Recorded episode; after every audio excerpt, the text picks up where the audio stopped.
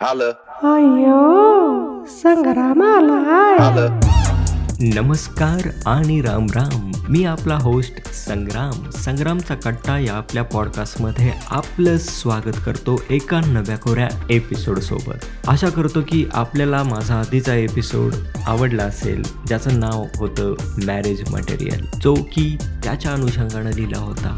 आत्ताचा एपिसोड असेल तिच्या अनुषंगानं ज्याचं नाव आहे मी मॅरेज मटेरियल अजूनही आपलं चॅनल सबस्क्राईब नसेल केलं तर नक्की सबस्क्राईब करा. वेळ न दवडता मी आपल्याला कथेकडे घेऊन जातो मी मॅरेज मटेरियल. मला नव्हतं काही आटपाडीला जायचं बीचं पण बाबाच हट्ट धरून बसले आणि माझा ना इलाज झाला. सासऱ्यांना मी बाबाच म्हणते म्हणायलाच हवं. अगदी माझ्या जन्मदात्या पित्यासारखी माया लावली त्यांनी खास करून सुरेश गेल्यानंतर. होय मी सुजाता माझ्या सुरेशची पत्नी. बाबांची सून पण मुलगीच जास्त आणि त्याची त्याची मॅरेज मटेरियल अर्थातच मॅम त्यानं सांगितलंच असेल. हां कसली मॅरेज मटेरियल आणि काय? सुरेश अचानक सोडून गेला. आता त्याची विधवा म्हणून आयुष्य कंटीत राहायचं. पण बाबा काही ऐकायला तयारच नाहीत. म्हणे दुसरं लग्न कर. माहेरची मंडळी म्हणतात दुसरं लग्न म्हणजे काय? पोरखेळ वाटला का? तर सासरची मंडळी म्हणतात पोर अजून उमदे आहे आयुष्याचा खेळखंडोबा नको करायला तिच्या. मी मात्र अडकित्यात सापडलेल्या सुपारीसारखी कधी इकडून तर कधी तिकडून कातरली जाते. चांगलीच दुविधेत आहे मी. दुसरं लग्न करावं तर सुरेश नंतर सासू सासऱ्यांना सांभाळणारं त्यांची काळजी करणारं कुणीच नाही मागे. शिवाय पुरुषांचा पुनर्विवाह जितक्या सहजतेनं समाज स्वीकारतो तितक्या सहजतेनं माझा विधवेचा पुनर्विवाह समाज स्वीकारेल. की पाहिल नुसत्या वाकड्या नजरेने आणि हिनविल मला एक विधवा म्हणून. आयुष्यभर मला तर काहीच कळत नव्हतं. त्यात बाबा चार दोन ठिकाणी बोलूनही बसलेत लग्नाबद्दल. माझ्या माहेरच्यांना त्यांचं हे वागणं काही पटलेलं नव्हतं. दिल्या घरी सुखी राहा म्हणून त्यांनी केव्हाची मला पाहुणी बनवून टाकलं होतं. आणि दिलेल्या घरचे मी सुखी व्हावी म्हणून मला देण्यासाठी आणखी एक घर शोधित होते. अजून एस टी कशी येईना म्हणून मी माझ्या घड्याळात पाहिले. घड्याळाचे काटे फिरत होते आणि फिरलं होतं माझं नशीब पण. काटे पाहताना नियतीने आपल्या आयुष्यात कसे काटे रोवले होते याची जाणीव झाली आणि आपोआपच समोर वेळ पाहण्यासाठी धरलेला हात खाली गेला. किती वाजले होते कुणास ठाऊ घड्याळात? माझ्या नशिबाचे मात्र बारा वाजले होते. गाडी आली गाडी आली. आमच्यासमोर एस टीची वाट पाहणारे कुणीतरी म्हणालं आणि सगळेजण तयारीत राहिले. पंढरपूर आटपाडी बस होती ती. बाबा माझ्या मागेच उभे होते. बस अगदी पुढ्यात येऊन थांबली आणि आतून प्रवासी एका मागून एक उतरते झाले. सुजाता चल बाळ. बाबा म्हणाले मला अगदी गहिवरून आल्यासारखं झालं होतं. आटपाडीला जाऊन मला आईबाबांच्या दुःखाचं कारण नव्हतं बनायचं उठसूट शेजारांचे टोमणे आणि कोरडी सहानुभूती मला कशी काय सहन होणार होती? जड अंतकरणाने मी वरती पाऊल ठेवले आणि बसण्यासाठी सीट शोधित मी वरती चढून आले. एक होतं रिकामं तिथे मी बसायचं ठरवलं आणि बाबांसाठी जागा शोधण्यासाठी इतरत्र नजर टाकली आणि आणि समोर तो होता. माझ्याकडेच पाहत होता. कधीपासून कोण जाणे पण अगदी हरवल्यासारखा वाटला. क्लासमध्ये असताना देखील असाच पाहायचा अगदी. पण तेव्हा तो दिसायला पण बरा वाटायचा. आत्ता अगदीच बदललाय. टक्कल देखील पडू लागले की त्याला. सुरेशला देखील असंच होतं अगदी. मुलांना पण ना हल्ली लवकरच टक्कल पडतं.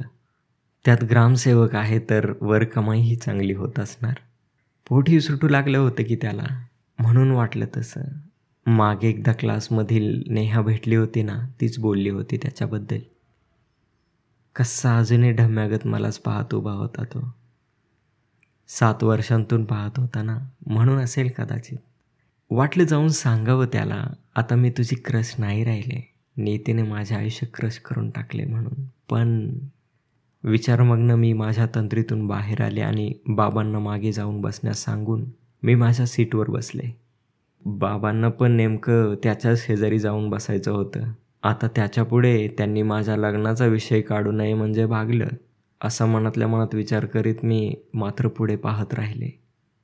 जरा विचित्रच प्रसंग होता तो. कधी काळी आपण कोणाची तरी क्रश असतो कोणाला तरी आपण आवडत असतो पण समोरचा कधी आपल्याला विचारत नाही ना आपण त्याला कधी विचारायला जात नाही. मात्र एकमेकांना चोरून अगदी लपून छपून अधूनमधून पाहायचं नजरेनंच नजरेला खुनवण्याचा प्रयत्न करायचं. मात्र विचारायचं धाडस कोणी नाही करायचं. मला वाटलं असल्याच कारणाने आम्ही मुली मुलांच्या नेहमी क्रशच राहत असाव्या तोही तसाच मला पाहायचा क्लासमध्ये असताना. आणि मी मी त्याच्याही नकळत त्याला पाहायचे. आत्ताही तो मला पाहत असेल. मला खात्री होती. का कुणास ठाऊक. मागे एकदा तरी पलटून पाहावं असं मनोमन वाटत होतं मला. पण आपण आता ती सुजाता नाही आहोत ही भावना जेव्हा मनाला स्पर्शून गेली तेव्हा हात आपोआप माझ्या मोकळ्या गळ्याकडे गेला. काही दिवसांपूर्वी त्यात सुरेशच्या नावाचं मंगळसूत्र होतं. आज तो रिकामा आहे. उद्याचं नाही माहिती मला. सुरेशच्या आठवणी अजूनही माझ्या मनात अगदी तशाच आहेत. अगदी ताज्या. तरीही मी एखाद्याबद्दल असा विचार कसा काय करू शकते? माझे मन माझ्याशीच भांडू लागलं होतं. हृदयी एवढी भळबळती जखम असताना अंतरीतील जुन्या एखाद्या आटलेल्या झऱ्याच्या ओलाव्याने मनाला सहस्रो सुया टोचल्याच्या वेदना होत होत्या. माझ्यासारख्या विधवेने असले विचार बाळगणे म्हणजे? का? वेलीवर येणाऱ्या प्रत्येक कळीला जसा उमलण्याचा अधिकार आहे तसेच उमलल्यानंतर तिला आपला सुगंध इतरत्र दरवळण्याचा अधिकार देखील आहे. मनाच्या विचारांना कोण कसा काय बांध घालू शकेल? आसवांचे घडे डोळ्यात साचवीत मी खिडकीतून मागे पडणारी झाडे निघरे पाहत होते. दिगंची मागे टाकल्यावर गाडीमधील गर्दी चांगलीच ओसरली होती. पण एस टीच्या कडकड कडकड आवाजाने कानबधीर होण्याची वेळ आली होती. त्या आवाजात मला बाबांचा मागून बारीकसा आवाज कानी पडला. त्याच्याशीच बोलत होते ते. काहीतरी स्वीकारण्याच्या गोष्टी करीत होते बहुतेक. फारसे काही कानी पडले नाही पण विधवा स्वीकार असे काहीतरी अस्पष्ट शब्द माझ्या कानी मात्र पडले. मला कसलाच अर्थ लागला नाही. एस टी बाजारपटांगणात येऊन उभी राहताच मी पटकन खाली उतरून आले. मला त्याला टाळायचं होतं. का कुणास ठाऊ पण मनाला भीती वाटत होती. तसंही उद्ध्वस्त आयुष्याचे गाराने मलाही कोणासमोर गायचे नव्हते. गाडीतून उतरून तो दबकतच माझ्याकडे चालत आला आणि म्हणाला सुजाता ओळखलं का मला? न ओळखायला काय झालं? मी तर तुझी मॅम. अर्थातच मॅरेज मटेरियल मनातल्या मनात मी बोलले पण त्याला बोलण्याचं धाडस मात्र काही झालं नाही. मी फक्त होकारार्थी मान हलवली आणि काय बोलावे कसे बोलावे याचा विचार करीत मी तशीच तिथे उभे राहिले. चालायचं का मग? बाबांचा आवाज आला मागून. मी मग खाली मान घालून नुसती मान हलवली. ही सून आहे माझी. बाबा त्याला सांगत होते मी वरती पाहिले. मोठा आवासून तो त्यांना पाहत होता. मला काही चुमगत नव्हते. तु तु तुम तुमची मुलगी? असे शब्द त्याच्या तोंडून बाहेर पडताच बाबा त्याला मध्ये अडवत म्हणाले. दोन महिन्यापूर्वी मुलगा गेला माझा अचानक आणि ही विधवा झाली.